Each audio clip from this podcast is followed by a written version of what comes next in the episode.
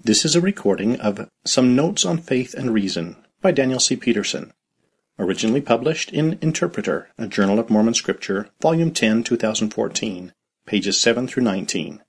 Read by Tyler Moulton. This audio recording is copyrighted under a Creative Commons license and may be freely distributed if it remains unchanged, the journal and its website are credited, and it is for non-commercial use. A printed version of this and many other articles and resources on Mormon Scripture can be found at mormoninterpreter.com. Some Notes on Faith and Reason Daniel C. Peterson Philosophers and theologians, believers and unbelievers, friends to faith and enemies, scientists, historians, these and many others have devoted a very great deal of time and attention for centuries to the relationship between faith and reason. There is little, if any, general consensus on the matter, and I have no intention, in just a few pages here, of trying to settle things. I'm inclined, though, to share a few thoughts on the topic from my Latter day Saint perspective. No uncommitted thinking. What we now know as Section 4 of the Doctrine and Covenants was received very early in the history of the Restoration, in February 1829. That was more than a year before the publication of the Book of Mormon and the organization of the Church of Jesus Christ of Latter day Saints, and it was roughly three months prior to the restoration of the Aaronic and Melchizedek priesthoods. In that revelation, given through the prophet Joseph Smith to his father in Harmony, Pennsylvania, the Lord announced, Now behold, a marvelous work is about to come forth among the children of men. Therefore, O ye that embark in the service of God, see that ye serve him with all your heart, might, mind, and strength, that ye may stand blameless before God at the last day. The mind, according to this revelation, serves an instrumental role in the building up of the Lord's kingdom. I take this to mean that, just as we are to exert ourselves to the extent of our physical strength in God's service, we are to use every bit of intellectual ability, training, education, and skill, where appropriate and needed, in doing the Lord's work. In at least one sense, this is easily understandable the metaphor of redemption that runs through scriptural accounts of the atonement of Christ, so familiar to us that we seldom remember that it is a metaphor, is borrowed from, among other things, the slave markets that existed in every sizable town of the ancient world. Redemption signified deliverance from captivity or bondage. Jesus, our Redeemer, has purchased us with the blood of his sacrifice on our behalf from the bondage of Satan. Provided we accept the Saviour's action, we are graciously allowed the freedom to do so or to reject it, even though from the perspective of eternity only a fool would prefer to remain in bondage to the devil. We belong to him. He is a kindly master, and he allows us far more freedom than our previous owner or owners did, but we remain his. I beseech you, therefore, brethren, writes the Apostle Paul to the Roman saints, by the mercies of God, that ye present your bodies a living sacrifice, holy, acceptable unto God, which is your reasonable service. We are to place everything upon the altar, to consecrate not merely our money and our time, but our skills and abilities, all of them. In May 1829, preparatory to missionary service, Hyrum Smith received this revelatory admonition from the Lord through the prophet, his younger brother. Seek not to declare my word, but first seek to obtain my word, and then shall your tongue be loosed, then, if you desire, you shall have my Spirit and my word, yea, the power of God unto the convincing of men. But now hold your peace, study my word which hath gone forth among the children of men, and also study my word which shall come forth among the children of men, or that which is now translating. Yea, until you have obtained all which I shall grant unto the children of men in this generation, and then shall all things be added thereto. When the Latter day Saint school system, which now includes high school, college, and university education as well as seminaries and institutes, was first being established in Kirtland, Ohio, the instrumental use of the mind, and thus of education and training, was a major priority. And I give unto you a commandment, said the Lord through Joseph Smith at the end of 1832 or the beginning of 1833, that you shall teach one another the doctrine of the kingdom. Teach ye diligently, and my grace shall attend you that you may be instructed more perfectly in theory, in principle, in doctrine, in the law of the gospel, in all things that pertain unto the kingdom of God, that are expedient for you to understand, of things both in heaven and in the earth, and under the earth, things which have been, things which are, things which must shortly come to pass, things which are at home, things which are abroad, the wars and the perplexities of the nations, and the judgments which are on the land, and a knowledge also of countries and of kingdoms, that ye may be prepared in all things when I shall send you again to magnify the calling whereunto I have called you, and the mission with which I have commissioned you. Behold, I sent you out to testify and warn the people, and it becometh every man who hath been warned to warn his neighbor. Ideally, there is to be no uncommitted thought among the disciples of Christ. In his second letter to the saints at Corinth, the Apostle Paul writes of bringing into captivity every thought to the obedience of Christ.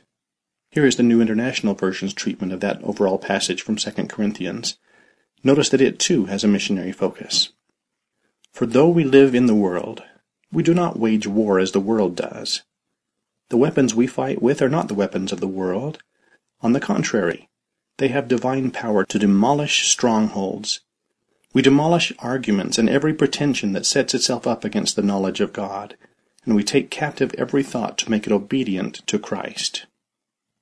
But if the thrust of this passage is for missionaries to seek to capture the thinking and imagination of others for Christ, surely it's reasonable to assume that their own thoughts and imaginations ought also, ideally, to be subjected to Jesus as Lord.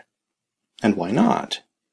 If all of our actions should be brought into conformity with the gospel, why should our thoughts remain unsubmitted and, to that extent, unredeemed?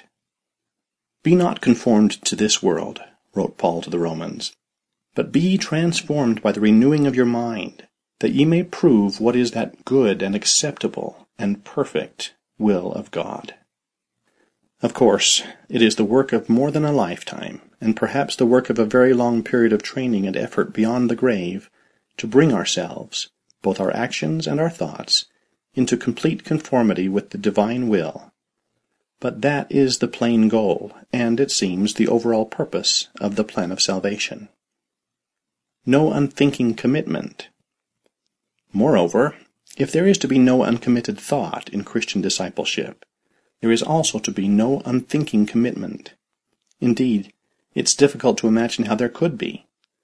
The point of bringing all the resources of our mind to bear on building the kingdom is precisely to think about how to do it and how to do it better. That seems trivially obvious. But here I would like to look at another aspect of thoughtful faith. The fact is that none of us can believe without at least some intellectual investment in our belief. At a minimum, for example, we need to know what it is that we believe. Faith inescapably has content it cannot avoid focusing on at least some ideas. But it also involves judgments as to what is believable and what isn't, what makes sense and what doesn't. Obviously, not everybody is a scholar. Not everybody will approach the gospel in the manner of students in a graduate seminar or academics debating at a scholarly conference. And I candidly hope that nobody, not even the most intellectually inclined among us, will view it as solely a matter of academic interest, however intense. It's far too important for that. I'm not talking solely about judgments regarding the Book of Mormon and the Isaiah problem, say, or concerning archaeology and the Nephites, although I certainly include such matters.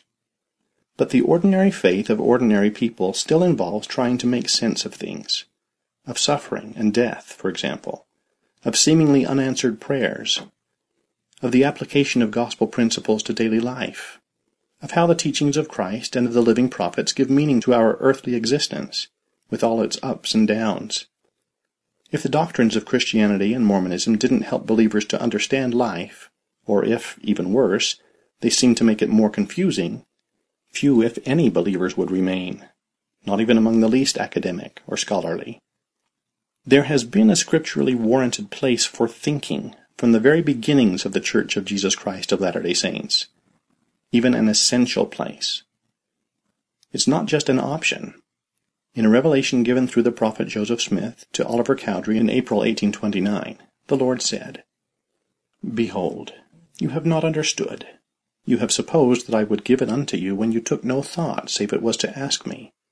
But behold, I say unto you that you must study it out in your mind. Then you must ask me if it be right. And if it is right, I will cause that your bosom shall burn within you, Therefore you shall feel that it is right.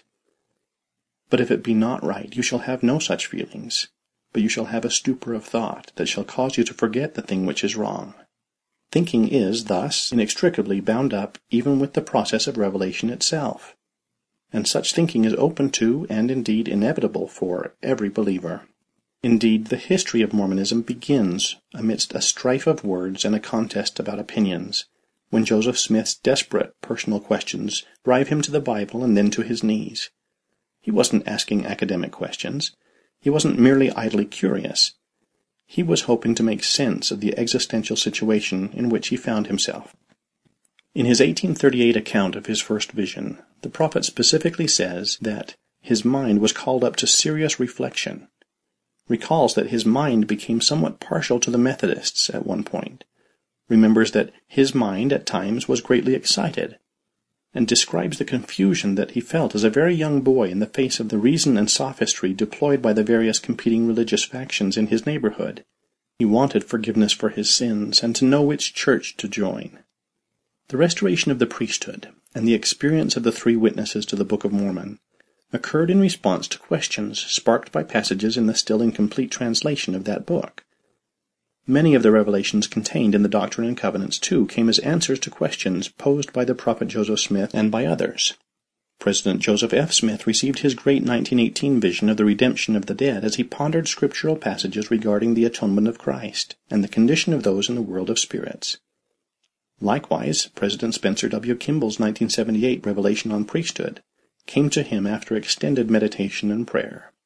The 1997 revelation to President Gordon B. Hinckley authorizing the construction of smaller and simpler temples was given in response to his reflections about the problem of making the blessings of the temple more easily accessible to the saints, specifically to those in Colonia Juarez, Mexico. Revelations, however, come to and through the hearts and minds of imperfect, fallible human beings. They're given through error-prone mortals, and they're interpreted by error-prone mortals. They will always demand intellectual effort to be properly understood and applied. For now, wrote the Apostle Paul to the saints in Corinth, notably including even himself, a great apostle and prophet in his generalization, we see through a glass darkly. Part of the task of mortality, though, surely, is to clean that glass as much as possible, or more accurately, since the ancient esoptron, a looking glass in the world of the King James translators, was actually made of metal rather than of glass, to polish the mirror in which we perceive the divine. We do so by developing spiritual sensitivity, and through repentance, obviously, but surely we also do it through clear thinking and reflection. Brigham Young recognized this as one of the challenges of life in a fallen world. Quote, I do not even believe, he said, that there is a single revelation among the many God has given to the Church that is perfect in its fullness. The revelations of God contain correct doctrine and principles so far as they go. But it is impossible for the poor, weak, low, groveling, sinful inhabitants of the earth to receive a revelation from the Almighty in all its perfections. He has to speak to us in a manner to meet the extent of our capacities. If an angel should come into this congregation, or visit any individual of it, and use the language he uses in heaven, what would we be benefited? Not any, because we could not understand a word he said. When angels come to visit mortals, they have to condescend to and assume more or less the condition of mortals. They have to descend to our capacities in order to communicate with us. I make these remarks to show you that the kingdom of heaven is not yet complete upon the earth. Why? Because the people are not prepared to receive it in its completeness, for they are not complete or perfect themselves. The laws that the Lord has given are not fully perfect, because the people could not receive them in their perfect fullness but they can receive a little here and a little there, a little today and a little tomorrow, a little more next week, and a little more in advance of that next year, if they make a wise improvement upon every little they receive. If they do not, they are left in the shade, and the light which the Lord reveals will appear darkness to them, and the kingdom of heaven will travel on and leave them groping. Hence, if we wish to act upon the fullness of the knowledge that the Lord designs to reveal little by little to the inhabitants of the earth, we must improve upon every little as it is revealed. The prophet Joseph Smith, who had as much experience with divine revelation as anybody in modern times, or, for that matter, in any period of human history, also knew that revelation and scripture weren't entirely transparent or always completely perspicuous. Lamenting the limits of human communication in a late 1832 letter to William W. Phelps, he wrote, O Lord God, deliver us in thy due time from the little narrow prison, almost as it were total darkness of paper, pen, and ink, and a crooked, broken, scattered, and imperfect language. Critics of Mormonism sometimes attack Latter day Saint scholars and apologists for, as the critics see it, adjusting Mormon doctrine and views of Mormon history in order to align them better with the latest science and scholarship. And obviously this criticism isn't without potential merit, because there are limits beyond which the claims of the Restoration cannot be adjusted or attenuated without surrendering the essence of Mormonism, which makes it distinctive, and, in the view of believers, powerful. And surely some degree of tension with the ever changing consensus of science and scholarship is unavoidable. If we scurry too hard to make our theology match the latest journal articles, we're likely to find our theology out of sync with the next issue of that very journal. The final synthesis of science and religion is still quite some distance away, partially because scientific discovery itself is nowhere near coming to a halt. I wouldn't expect it before the millennium at the very least. But surely, given the fact that our understanding of the gospel and of the scriptures isn't infallible, there can be no serious objection in principle to fine tuning our concepts and images as we gain more information. Are the critics really suggesting that our views of Scripture, our understandings of Scripture, and our conceptions of the gospel should be static, frozen, and rigid, that they cannot grow as we ourselves grow, mature, and gain experience? At what age exactly should a Latter day Saint's doctrinal and historical understanding be declared unalterable? Some may say they cannot rely on or trust people who, having written something, later change their minds. But how could they ever trust someone or rely on someone who, claiming to be committed to the truth, never learned anything new and never altered a viewpoint? Science and scholarship are always, or anyway should always be, open to correction. This is because human reason is fallible, human understanding finite, and human culture constrains the pursuit of both science and scholarship. There are things that we can see that our ancestors simply couldn't, and there are things that we cannot see that our posterity will deem completely obvious. But those same constraints apply to our grasp of revelation and of Scripture as well. Revelation and Scripture don't lose their value because of human restraints any more than the enterprises of science and scholarship do.